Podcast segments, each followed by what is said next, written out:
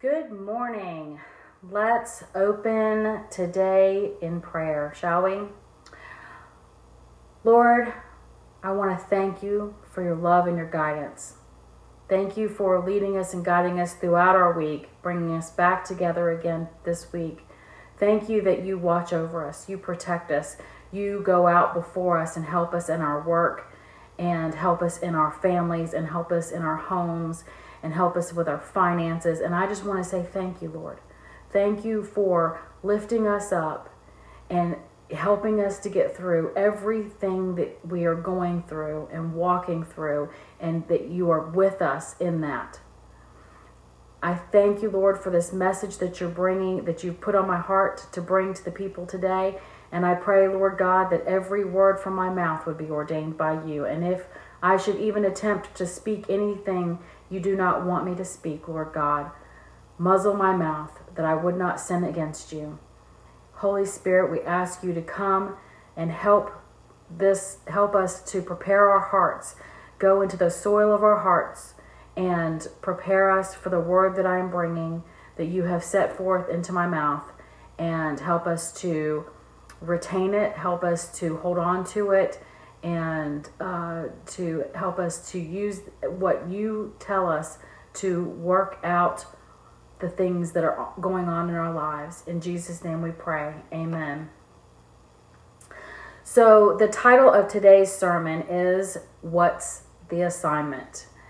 And last week we talked about flipping the switch, or another way we could say that would be the laying down of our lives to Christ. So let's go to Romans 12 1 and 12 1 through 2. Romans 12 1 through 2 says, I appeal to you, therefore, brothers, by the mercies of God, to present your bodies as a living sacrifice, holy and acceptable to God, which is your spiritual worship. Do not be conformed to this world, but be transformed by the renewal of your mind, that by testing you may discern what is the will of God and what is good and acceptable and perfect. So, why do we need to do this? Why do we need to lay our lives down and be transformed?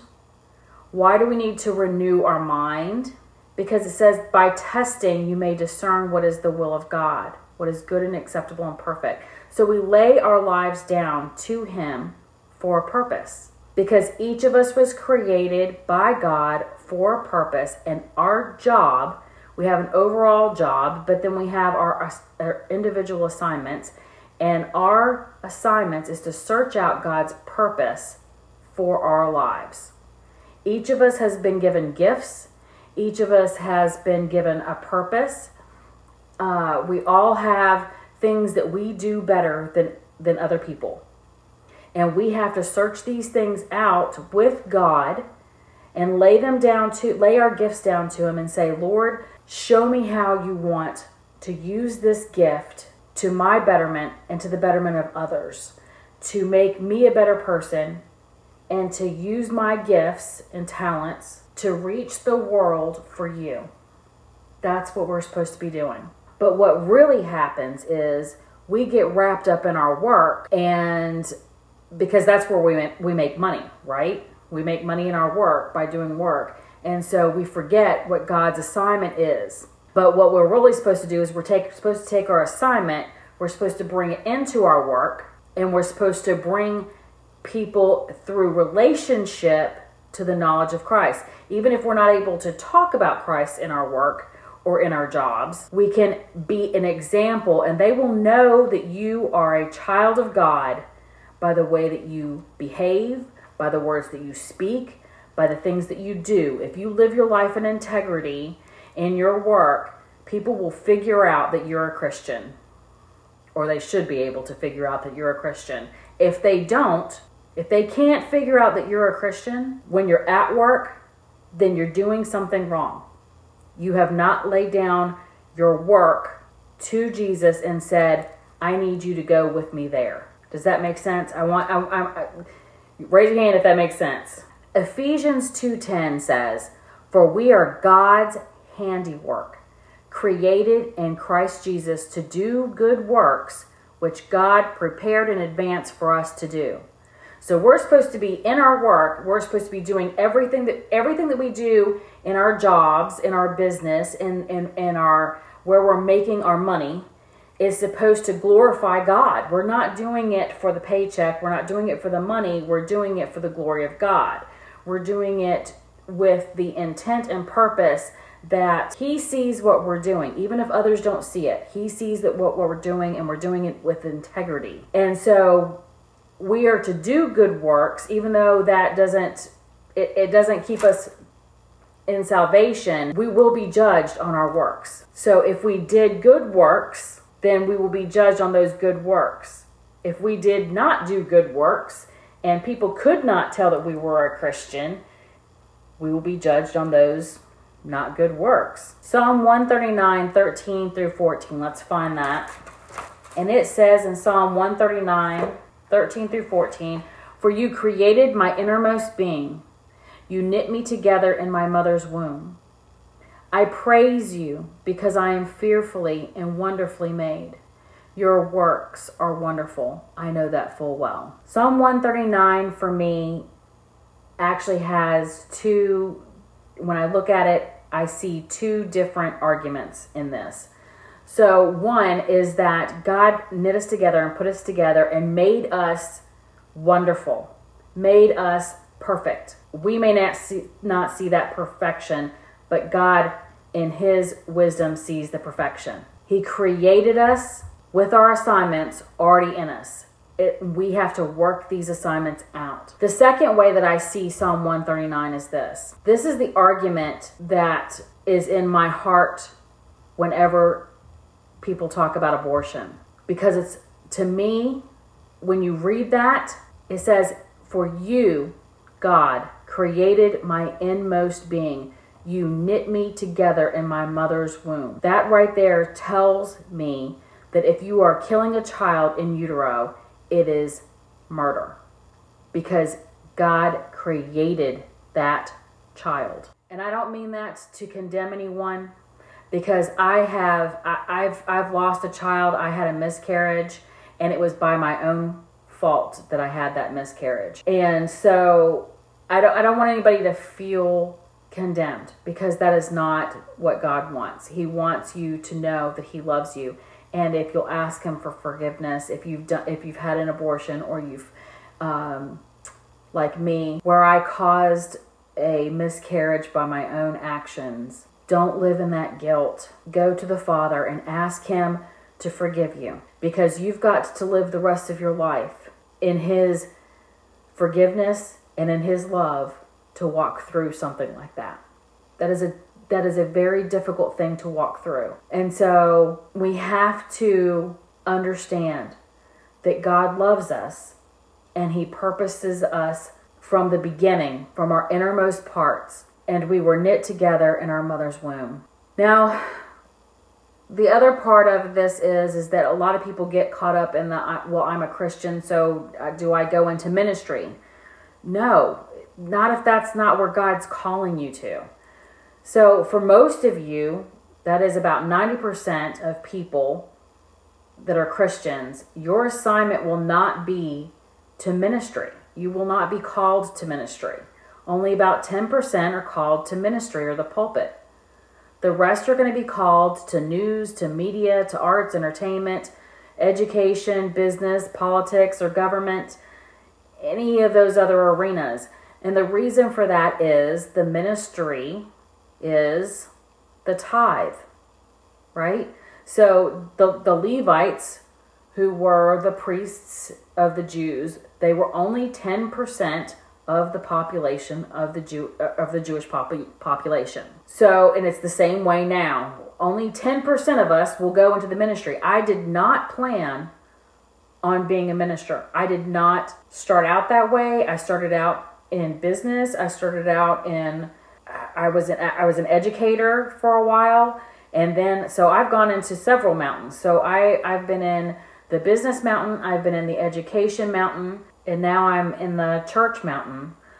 Um, and of course, I'm in the family mountain because I have a family. So most of us are going to be in two or more of the mountains, sometimes at the same time. But we really, what we really need to do is we need to get in to our prayer closets and we need to ask God, where am I supposed to be positioned?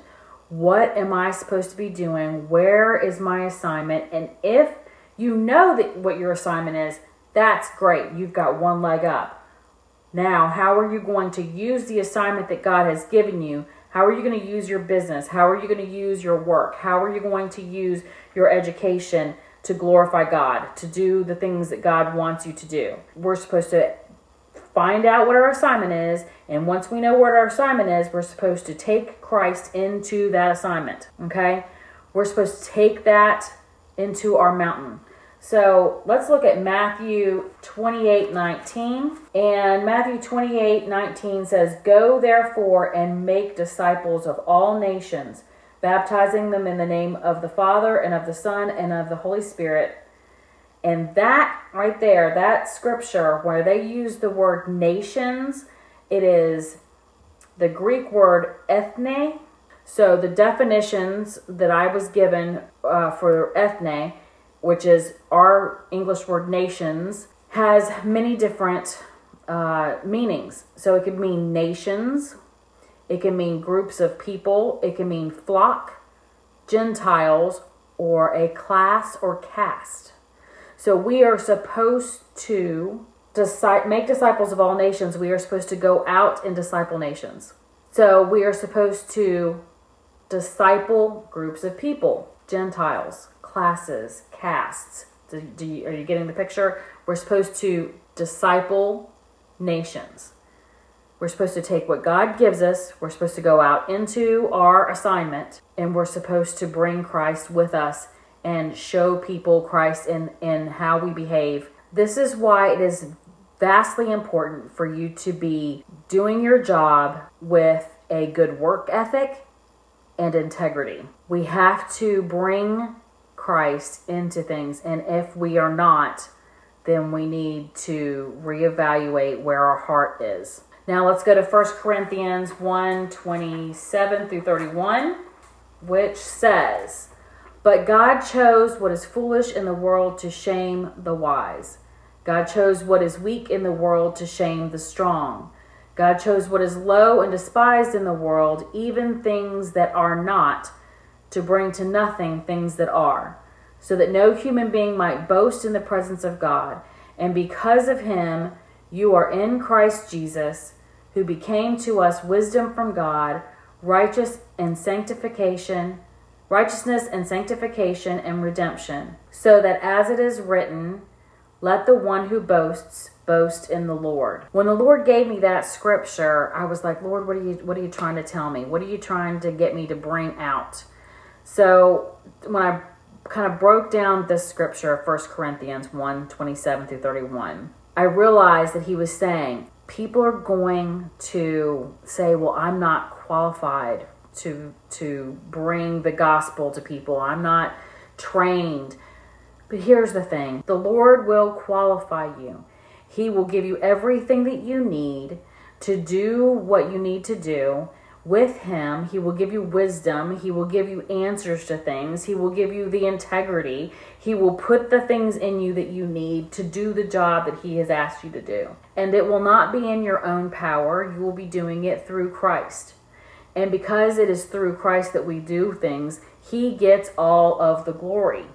He he gets all of the glory. He's doing it through you. You are just a conduit of Jesus to get to others. We are Christ's hands and feet.